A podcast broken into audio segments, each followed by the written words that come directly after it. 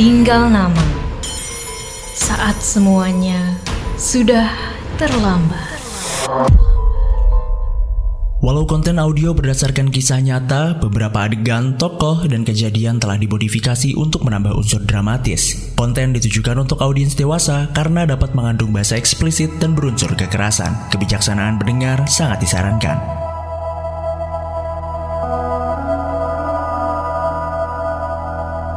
Selamat datang di podcast Tinggal Nama.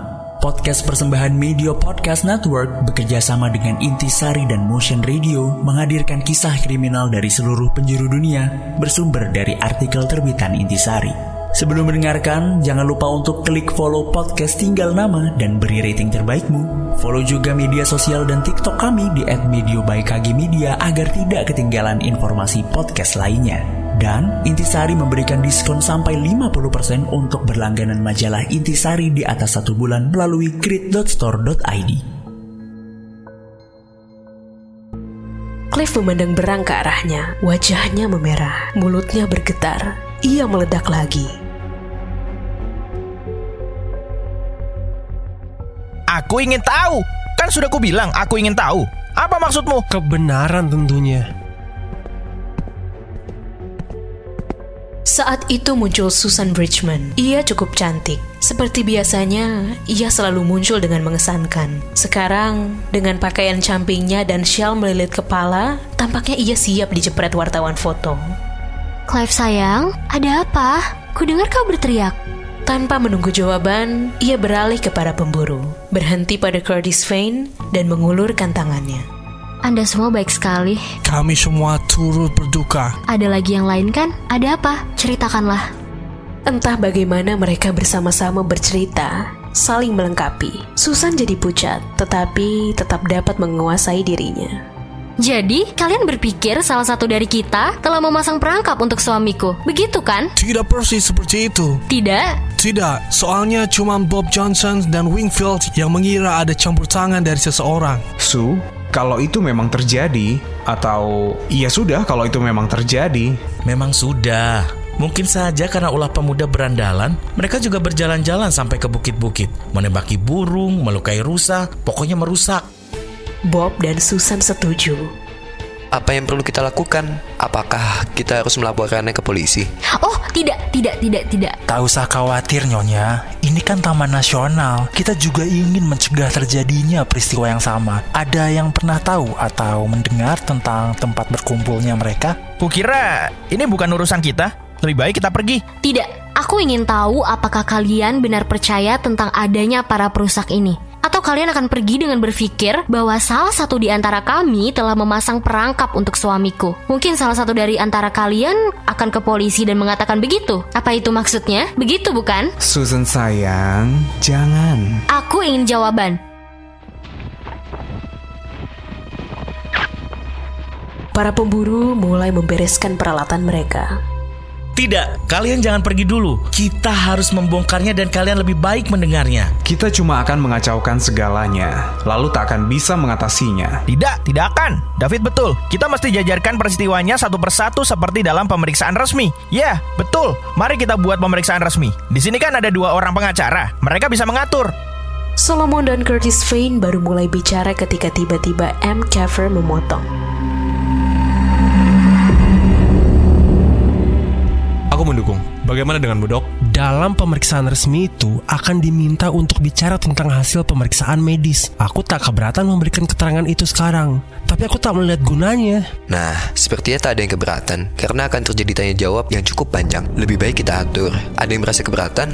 Nyonya Bridgman? Tidak ada, aku tidak keberatan. Beres. Baik saya usul supaya Tuan Curtis Van ditunjuk sebagai ketua. Saya tak tahu apakah istilah ketua cukup. Bagaimana dengan koroner? Usul yang istimewa yang akan ditemukan nanti. Jika ada, tentunya tak akan ada hubungannya dengan proses hukum yang mungkin menyusul. Tepat. Kami mengerti itu. Saya mendukung usul itu. Ada keberatan lain? Tak ada tampaknya. Bagus. Sekarang terserah Tuan Curtis Van. Bob, apa yang terserah padaku? Bagaimana kalau kita bicarakan dulu?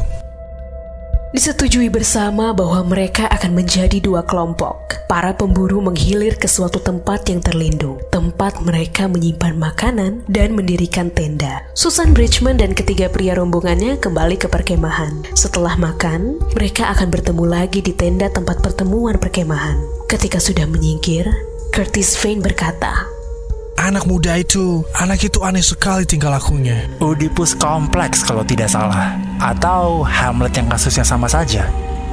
Di dalam kemah sudah disiapkan meja dan bangku dari kayu. Tanpa ribut-ribut, semua duduk. Tak ada percakapan basa-basi.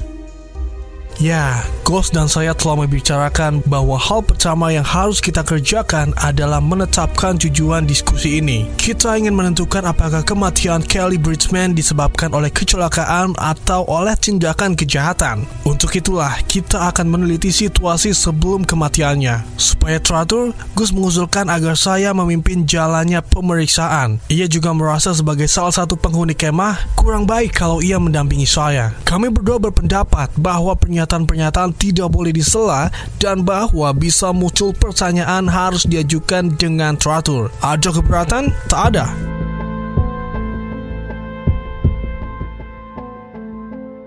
Saya mengusulkan agar para anggota kelompok saya berfungsi, meskipun tidak resmi, sebagai juri koroner. Dr. Mark menyeringai tidak senang. Bob Johnson tak berekspresi, sedangkan M. Caffey tampak merasa dirinya penting. Sedangkan saya sebagai pejabat koroner, dalam jabatan itulah saya ajukan pertanyaan saya yang pertama. Kapan terakhir kalinya Tuan Bridgman terlihat oleh rekan-rekannya? Nyonya Bridgman, bisa Anda ceritakan? Saya tidak tahu pasti. Di hari ia pindah ke kemahnya sendiri, tiga hari yang lalu, saya melihatnya meninggalkan perkemahan. Waktu itu pagi hari. Terima kasih. Mengapa ia pindah? Katanya untuk merekam kicauan burung karena dia bilang terlalu ribut di bawah sini. Oh ya? Apakah setelah pindah itu ia memasang alat perekam di atas pohon? Pohon yang mana ya? Di depan kemahnya, di seberang anak sungai Su, pohon beach yang besar itu. Oh, saya baru tahu ada pohon itu. Uh, dapat saya bicara sedikit soal rekaman? Bridgman amat tertutup. Soalnya orang-orang jadi ingin tahu dan banyak bicara sehingga dianggapnya mengganggu. Ah ya, Nyonya Brixman. Apa Anda yakin bisa tahan? Saya khawatir. Saya tahan. Kalau Anda begitu yakin, kita teruskan. Tuan Gus? Solomon juga melihat Bridgman terakhir kalinya waktu ia mengangkut barang-barangnya dari perkemahan. Dan sejak itu, tak pernah melihatnya lagi. Cliff pun menyatakan hal yang sama. Apakah ia memberikan sedikit petunjuk tentang rencana apa yang dikerjakannya? Kepada saya tidak. Saya kira saya tidak termasuk rekan baiknya. Tidak? Tidak. Waktu itu ia meletakkan peralatannya di tanah dan saya tersandung menjatuhinya. Lutut saya memang lemah. Saya tidak menyebabkan kerusakan, tapi ia tak senang hati. Lah, selalu begitu. Tak apa-apa itu. Bagaimana dengan Anda, Tuan Wingfield? Anda juga melihat ia berangkat, bukan? Ya, tanpa komentar. Jadi Anda semua setuju bahwa saat itulah terakhir kalinya Anda sekalian melihat dia. Hai, tunggu. Kau kan melihatnya lagi, Dave? Ah, yang kemarin itu? Iya, betul. Kau ceritakan kepada kami waktu makan siang, Dave. Iya, saya lupa. Saya melewati dia atau lebih tepatnya ia yang melewati saya di bawah Belt Hill. Sedang apa Anda di sana? Berburu burung, saya pengawet binatang. Begitu? Anda bicara dengan dia? Begitulah, sedikit, tapi tak ada artinya. Kawan-kawannya bergeser sedikit ke tempat duduk mereka yang tak nyaman itu. Ada pertanyaan?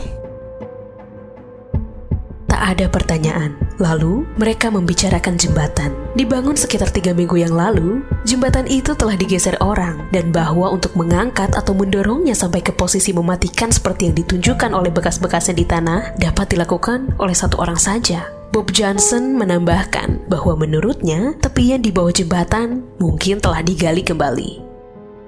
Tuan Wingfield, waktu kembali ke perkemahan, apakah Anda menyeberang lewat jembatan? Saya tak menggunakan jembatan, cukup melompat saja. Ia membangunkannya, karena ia mesti mondar mandi dengan membawa peralatan. Waktu itu jembatan masih di tempatnya. Ada orang lain yang melihat jembatan setelah itu? Saya!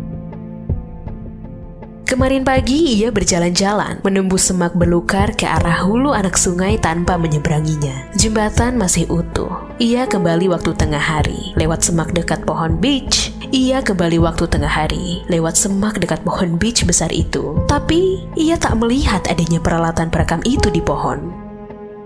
Waktu itu, mata saya mengarah ke bawah bukan ke atas.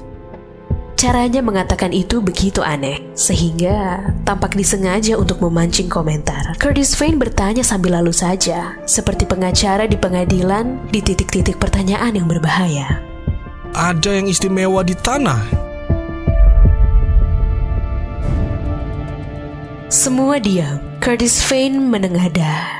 Tangan Cliff sedang berada di dalam saku, lalu ditariknya keluar. Gerakannya seperti tukang sulap tampaklah selembar syal putra berwarna merah keunguan dan hijau.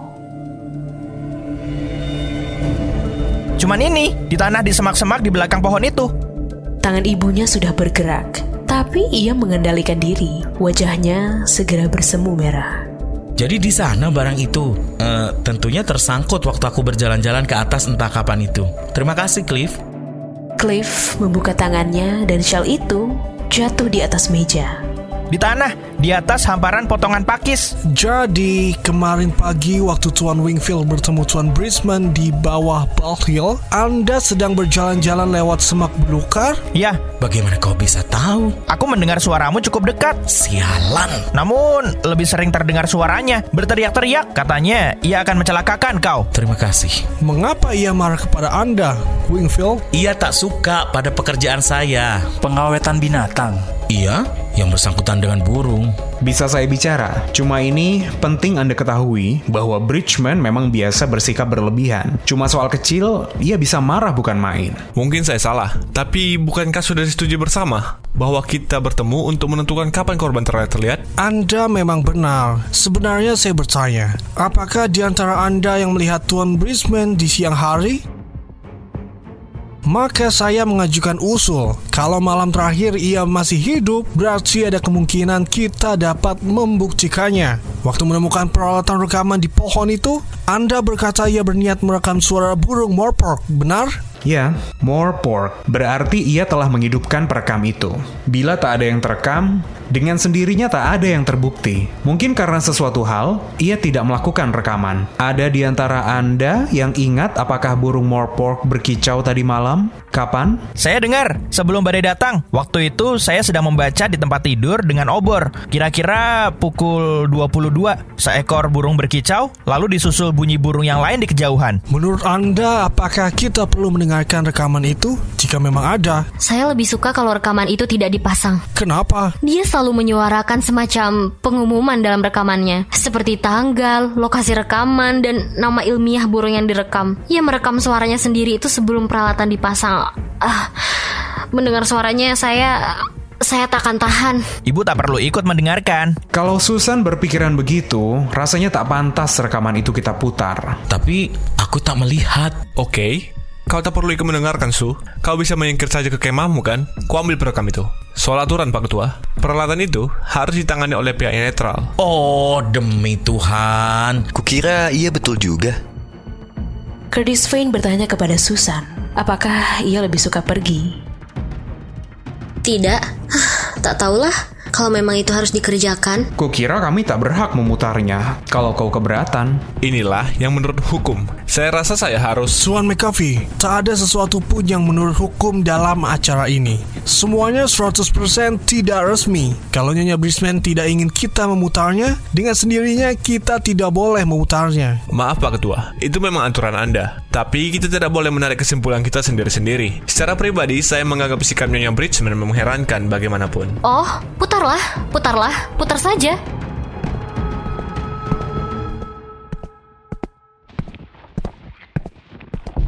Bob Johnson mengambil tape recorder. Diletakkannya tape itu di meja.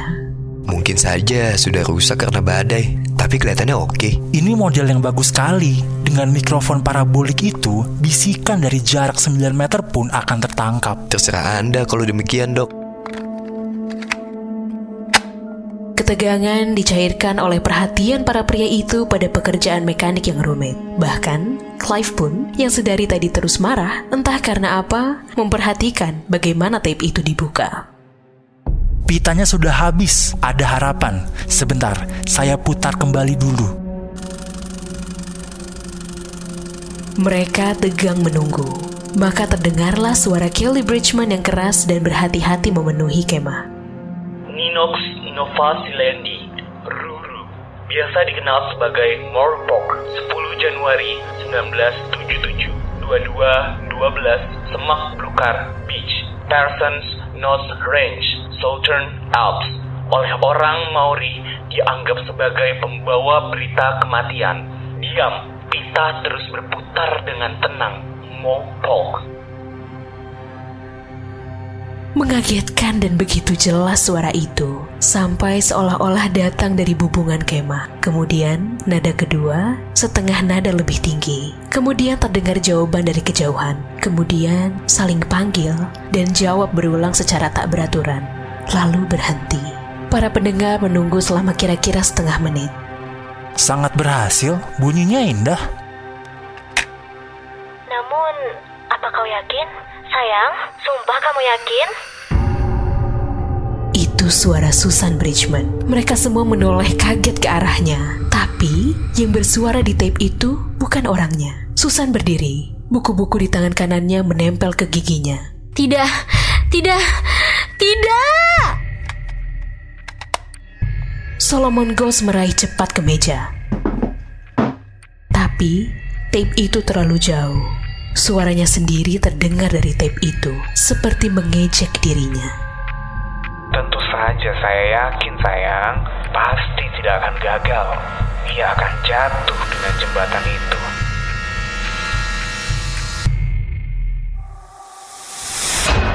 Jangan lewatkan episode Tinggal Nama selanjutnya. Saat semuanya sudah terlambat, yang tersisa hanyalah tinggal nama. Tinggal